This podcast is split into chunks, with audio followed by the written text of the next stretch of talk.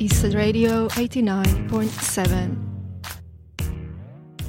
My name is Ira, and I'm currently on call to dancer and creative caring facilitator Diane Busutil, who will soon run Spring for Seniors dance workshops at the Sydney Opera House. And we will hear more about this in just a few minutes. Diane, do we have you on the line?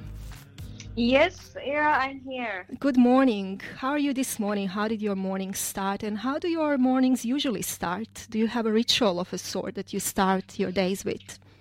Um, not really. I, I jump up and I have a cup of tea and brush my teeth. Very normal. And in warmer weather, I would do um, yoga. However, at the moment, it's just too cold inside the house to do that.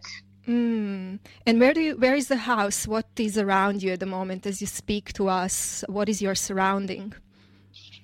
Um, a very old um, 1940s house in the western suburbs, wooden floors, beautiful pine wooden floors. Um, but because it's an old house, they weren't built in those days to um, be as durable as the weather now necessitates. So it's quite a cold house. Mm.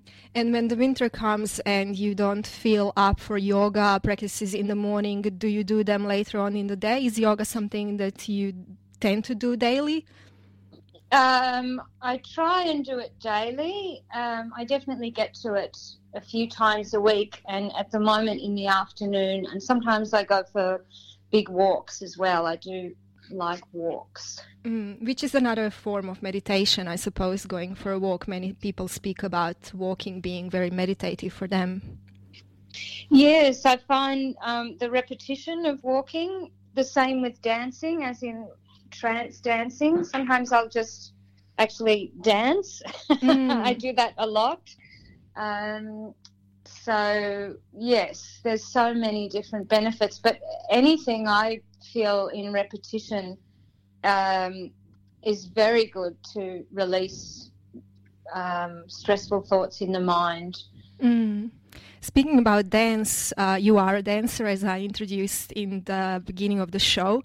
Uh, maybe you can tell us a bit about your dance practice. Uh, what kind of dance uh, have you been uh, actively doing in the past? I know that you're uh, now focusing on bringing dance to elderly people, but you come from a dance background yourself. So, what was this background?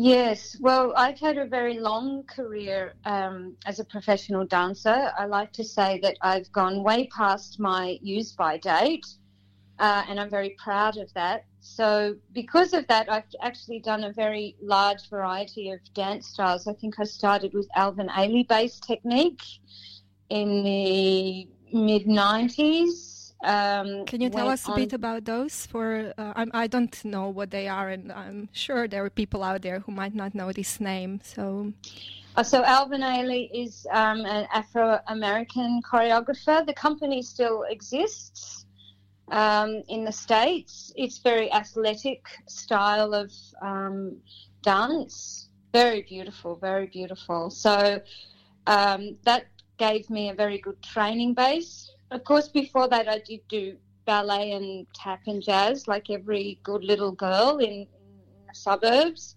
Um, but I didn't like ballet so much, and I did like tap dancing a lot. I especially liked the fact that it made a lot of noise and a lot of rhythm.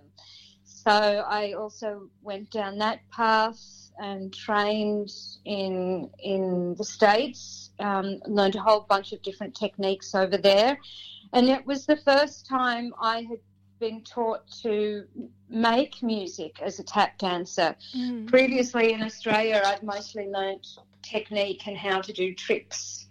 Um, so that was a very mind expanding, um, yes, training period. That was in the late 90s. I also did a lot of release based work with Rosalind Crisp. And to be honest, that infiltrates through everything I do. That's a that informs all movements I do, including what I take into aged care. And I find that um, is a very holistic approach to movement, particularly with elders, because they can use the weight of their structure in soft and organic ways, you know, rather than twisting themselves in positions um. As we mm. tend to do in other forms of dance. Mm. When you um, speak about weight of their structure in soft and organic ways, can you elaborate a bit? What does that actually feel like and look like in the classes? What are they asked to do or, or achieve or attempt to do?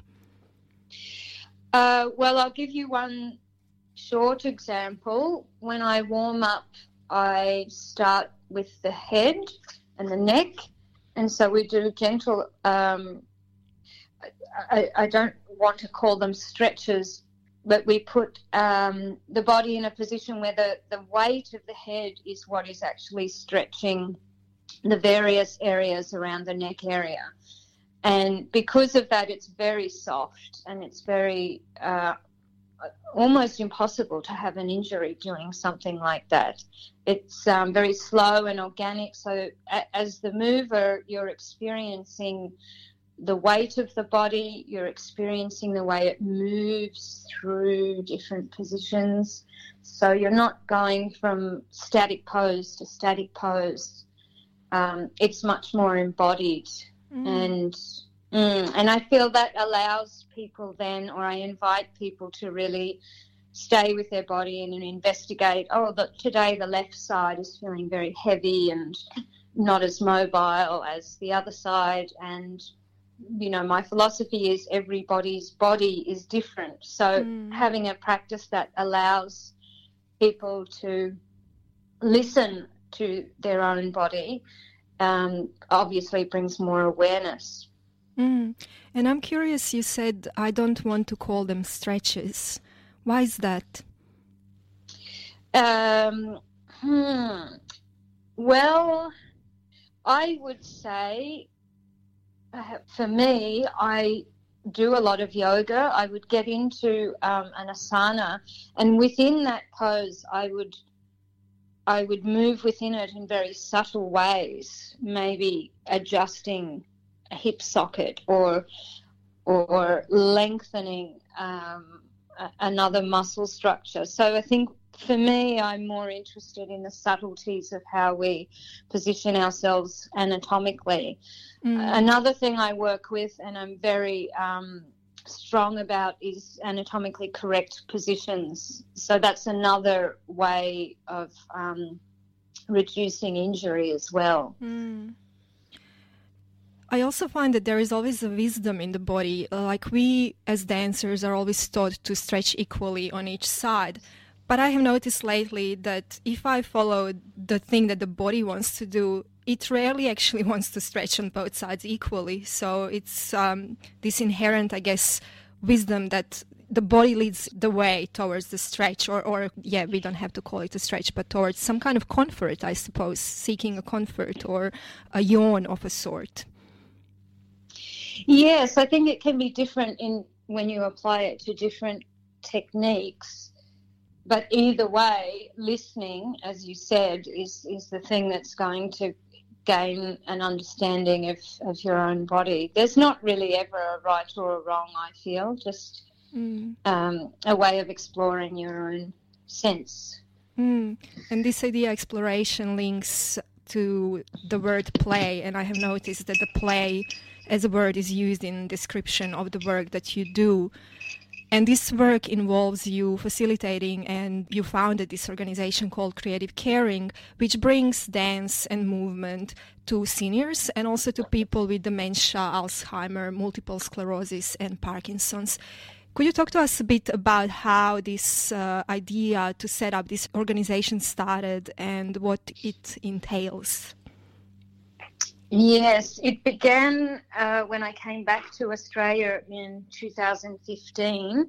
So prior to that, I was living in Berlin, in Germany, for 15 years, working as a professional dancer and acrobat and choreographer. When I came back, my intention was to care for my father who had dementia. So that was uh, my focus for many years. And of course, I did as much as my of my own work as well. But I was interested to find out how, after many years of being so passionate about what I do and wanting to continue what I do, how I could make this um, relevant to to the Australian culture. So not just as a performing artist.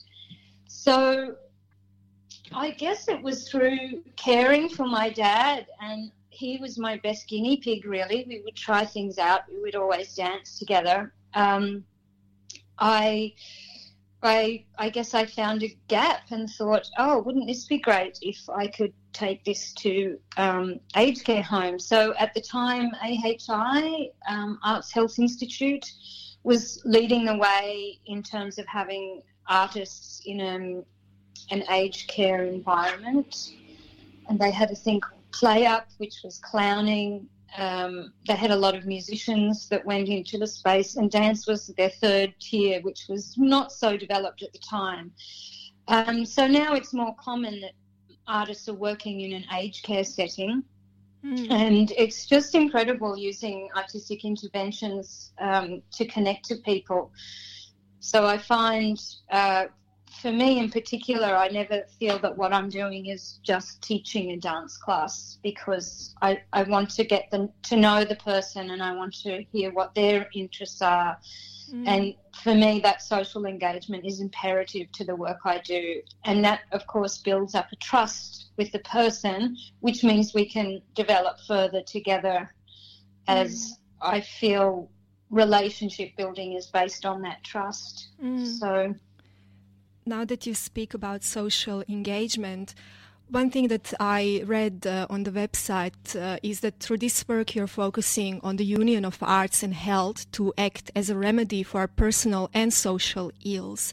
And I was intrigued by this connection to social ills and was wanting to ask you if you could tell us a bit more about what do you have in mind when you speak about social ills and how does this work in dance with elderly people cure them in a way or um, address them? Mm.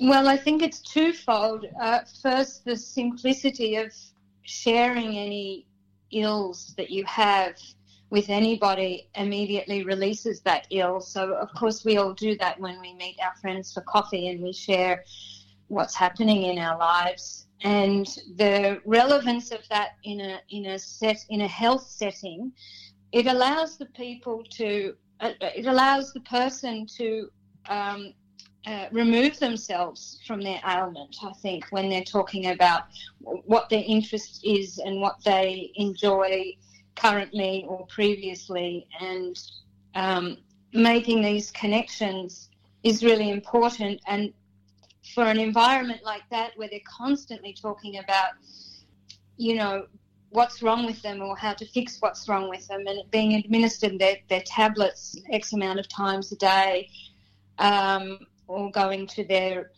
physiotherapist or whatnot. I feel very strongly that a space that's music or dance based or art based gives them time to um, be be who they are mm. and not be focusing on those health issues all the time.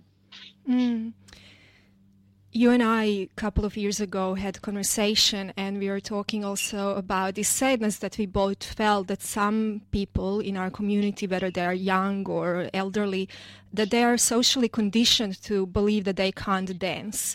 And both you and I felt that everybody can dance because everybody can move in some way, even if the way of movement is small. It can still be special and beautiful and important. So, how do you address these conversations that I'm sure you sometimes have with people who feel, no, I can't join your class, I can't dance, I can't do this? To be honest, I feel that I'm coming up against that attitude less and less mm. often. There are many, um, the ratio of genders is quite even in most of my classes. Um, you know, I also teach in a tertiary institution to sports students and mm, at the moment i feel like maybe that is the area where they would say oh no i can't dance and after uh, the semester they've discovered the dancer in themselves so it's a beautiful thing to watch um, I think I think as you get older, these things become less intimidating. Mm. So to to throw caution to the wind and give something a chance, Mm. regardless of whether you feel that you're good at it or not, seems to be easier. Mm. So tell us, with this Spring for Seniors workshop Mhm. that you will run at the Sydney Opera House starting from 2nd of September, there will be three individual workshops. Uh, each will last hour and a half, and there will be once a month, so September, October, November. What have you imagined they will look like? Yes, well, this is such a great opportunity, and I'm very excited about this. We're um, focusing on dance theatre, and we will be um, addressing different artists and choreographers that work in, in the field. And we're going to start off with Pina Bausch, who, of course, is the godmother of dance theatre. She's um, from Wuppertal in Germany and the company is still continuing, although she passed away a few years ago. Um, her work was groundbreaking in terms of how she used dance to tell stories, and also you just have to see her work. It's it's very different to to anything. She's got this way of using the simplicity of emotions in a visual format that is just groundbreaking. So I'm taking aspects of dance theatre and I'm applying them to the different sessions. So the first one we're going to start off with walking. Uh, at another point, I'm going to use gestures and storytelling, and we'll all um, be complicit in creating um, movement together that's a part of all the participants who are there. So it's less again about me teaching, although there's a there's a, a small element of that. What we would really be doing is creating movement together as a group. Mm. And uh, as we mentioned earlier, no dance or performance experience is required to join those. Uh, minimal minimal experience is necessary for this one. I think uh, you need to be over 55. Mm-hmm. And I think that's about it. We're also open to, you know, different types of people arriving. We want to have uh, a lot of different access needs taken care of, and so that different people, anybody can participate. So that means whether you've had experience or not, that's um, totally fine. And at the end, we'll be actually looking at um, some film footage Mm. of dance theatre and having a little conversation about that over tea and coffee. So I think it's about demystifying the process and showing that anybody can create movement from personal ideas and memories. Mm. In uh, working uh, with elderly people in dance through Creative Caring organization, you also collaborate with musicians and some other dancers. And I know that at the moment you're also looking for more facilitators to join you in this work. Yes, yes. I know. Um, well, there's a bit of buzz at the moment around socially engaged practice, and so there should be. It's um, it's such an inclusive way of bringing community in, and I know a lot of artists are working in that way. And it's a very specialized field. I feel like I'm um, always learning, the, now I've, I've been doing it for a few years and it's been the best learning experience just being um, around these people and learning how to care, learning how to use dance as a caring modality. Um, it's it, yes, it's very strong. So if you're out there and you're listening to this and you are a dancer who's wanting to get into this field, um, go onto my website, Creative Caring, and um, send me an email because uh, I'm looking to find more people to engage. And I also work in um, uh, with people living with dementia, and I think there's a lot you can learn. But when you're when you're there in in front of those people, that's how you learn. that's how you learn Mm. how to be there and how to facilitate. Mm. Well, Diane, thank you very much for joining us this morning and letting us know about Spring for Seniors, which is a series of three dance workshops that will take place at the Sydney Opera House starting September 2nd. And as Diane just mentioned, to find out more about her work, you can go to Creative Caring website. And if you're a dancer out there who would like to get involved in care for people with dementia, Alzheimer's, multiple sclerosis, and Parkinson's, and also bring dance to the seniors you can also get in touch with Diane. Thank you, Diane. Thank you so much, Ira. I'm very grateful for your time.